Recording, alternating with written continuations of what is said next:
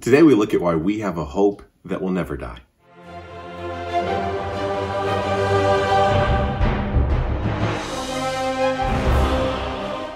Hi, welcome to Upgrade Your Faith. I'm Luke Gradless, and this is one of our bite-sized Bible studies. Today we are starting our journey through the book of First Peter, and we are looking at what this wonderful book has to tell us about trials, how we deal with hope even in the midst of those trials. If you have your Bibles, go ahead and open up. We're going to start in First Peter chapter 1. Again, that's First Peter chapter 1. Let's jump in.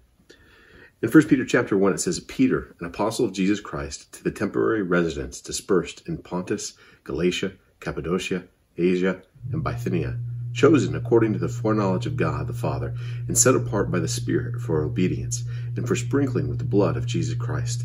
May grace and peace be multiplied to you. One of the things that I love about the introductions of these letters is that how they're always based on the person's relationship with God. He says, to the temporary residents dispersed. In other versions, you see the word aliens. And he's making a point it's not that these people don't belong in these cities that they're in. He's making a bigger point, which is we as Christians, we as believers in Jesus Christ, the moment we are born again with the Holy Spirit in us, we belong to a different kingdom. We belong to a different world. We are aliens living here. We are exiles living behind enemy lines.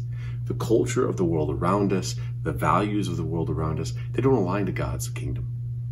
And so we must always remember that.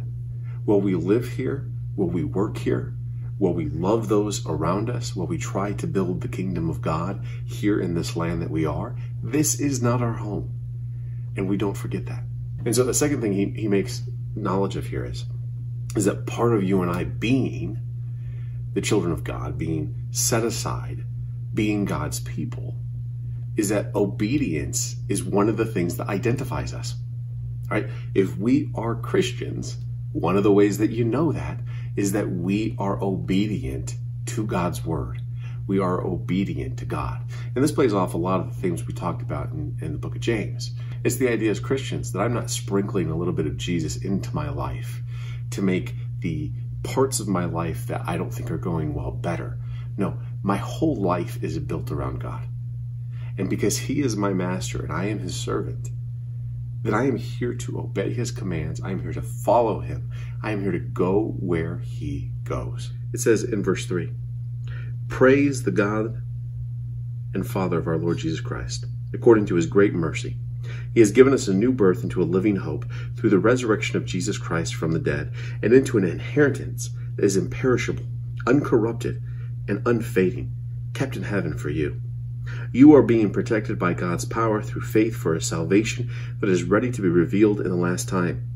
You rejoice in this, though now for a short time you have had to struggle in various trials, so that the genuineness of your faith, more valuable than gold, which perishes through refined by fire, may result in praise, glory, and honor at the revelation of Jesus Christ.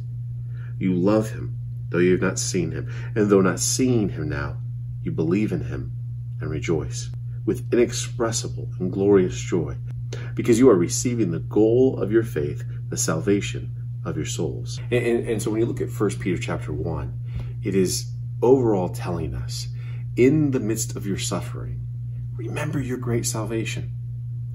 Remember your great salvation.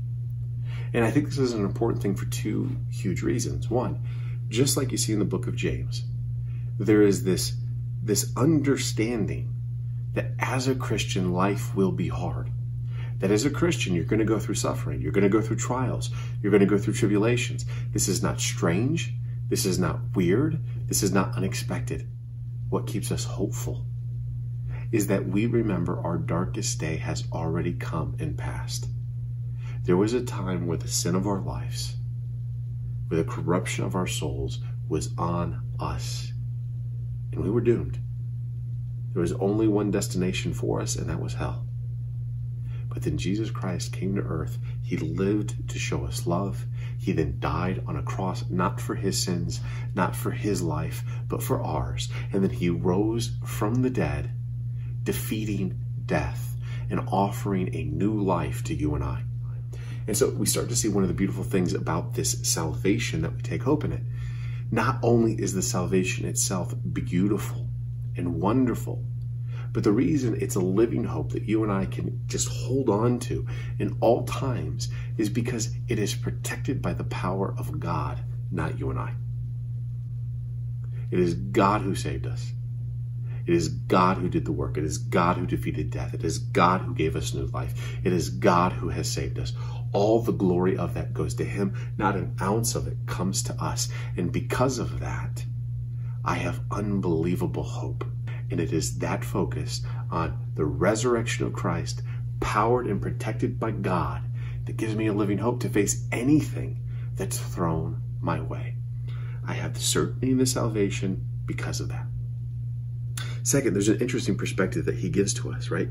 He says, you rejoice in this, now though for a short time you've had to struggle in various trials, so that the genuineness of your faith, more valuable than gold, which perishes through refined by fire, may result in praise, glory, and honor. What's he saying? He's saying that this great joy we have in salvation, that's protected by the power of God, is also proven through the struggles we go through right? We show we have this real faith in God, not when life is comfortable, not when everything is easy, but rather we show it when the times are tough, when the deck is stacked against us. It's in those moments that our faith really shows. And as Christians, we need to look at the trials we go through, not merely as something that we just, God, please take this away. But no, we need to ask God, one, what can I learn in the midst of this? And two, let me prove my faith in this. In this time where it is so hard, let me show people the glory, the wonder, the awesomeness of you, God, by being faithful in the storm. Then in verse 10, look what he says. He says, Concerning the salvation, the prophets who prophesied about the grace that would come to you searched and carefully investigated. They inquired into what time or what circumstances the Spirit of Christ within them was indicating when he testified in advance of the messianic sufferings and the glories that would follow. It was revealed to them that they were not serving themselves, but you. These things have now been announced to you through those who preach the gospel to you by the Holy Spirit sent from heaven. Angels desire to look into these things. And so, what's he saying? Again, these trials and sufferings, they shouldn't be unknown to you, right? Both the gift of the salvation you've been given and the trials that you endure with it. These things have been talked about forever. They were prophesied by the Old Testament prophets, right? They spent their time and, and, energy and effort digging into the prophecies, digging into scripture to understand who the Messiah would be, understand how salvation would be obtained, and understand what it would mean to us, God's people, when that salvation came. We are the beneficiaries of history, and that those things that so many generations were looking forward to waiting on, longing for. You and I get to live in them.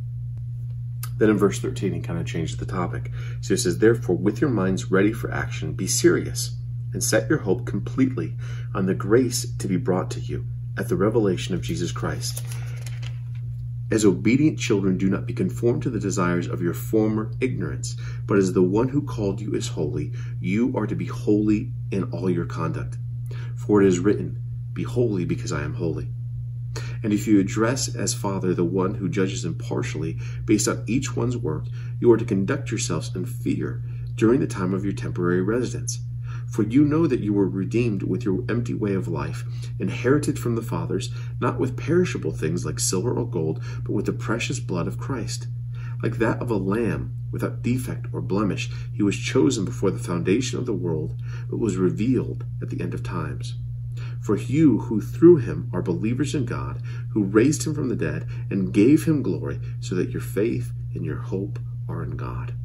And so now he's starting to talk about the consequences of your salvation, right? So you have this great hope in your salvation. That hope powers you through these trials and tribulations, but it also changes who you are, right? You can't have this unbelievable gift from God you can't have this new eternal life and not have it change who you are. And so, one of the first things that shows up is the priority of holiness. Right? If we are the people of God, we will change. And frankly, this, this is something that shouldn't be such a shock to us, right? There's so many people who want to say that they're Christians and say that they've had this encounter with God, yet their life before Him and their life after Him look identical. There's no change. And, and don't get me wrong here, all of us are going to have a different path of sanctification, right? All of us are going to have a different path as far as how much we are becoming holier and holier, how fast we are becoming holier and holier, what our journeys and our battles and our fights against sin look like. Some of them might be longer and harder, some of them might be easier and faster, but no matter what, all of us should be on this journey of sanctification. And so, one of the priorities of our lives, once the Spirit of God is with us, is, is us becoming holy, which means us set apart. Remember, as he talked about in the beginning of chapter one, where he said, You're aliens, right? You're not of this land. Well, that's what being holy is, right? It means to be set apart. You're removed from things. By the way that you live your life, people can see that you don't belong to this world. Everybody else is behaving in the flesh, everybody else is consumed by sin, and you are pulled out of this and behave in a holy and righteous manner. Why? Because of God. Not because of you, but because of God. Verse 22, it says, By obedience to the truth, having purified yourselves for sincere love of the brothers, love one another earnestly from a pure heart, since you've been born again, not of perishable seed, but of imperishable, through the living and enduring word of God. For all flesh is like grass, and all its glory like a flower of the grass. The grass withers, the flower falls, but the word of the Lord endures forever. And this is the word that was preached as the gospel to you. And so he concludes chapter one by pointing us to the word. And so if we can look at the whole chapter, what we're seeing is we have a certainty in our salvation that gives us this living hope. We are certain of our salvation because it was gained through God's power, preserved by God's power. That salvation gives us the hope to persevere through trials. And in those trials, we prove that we are the children of God.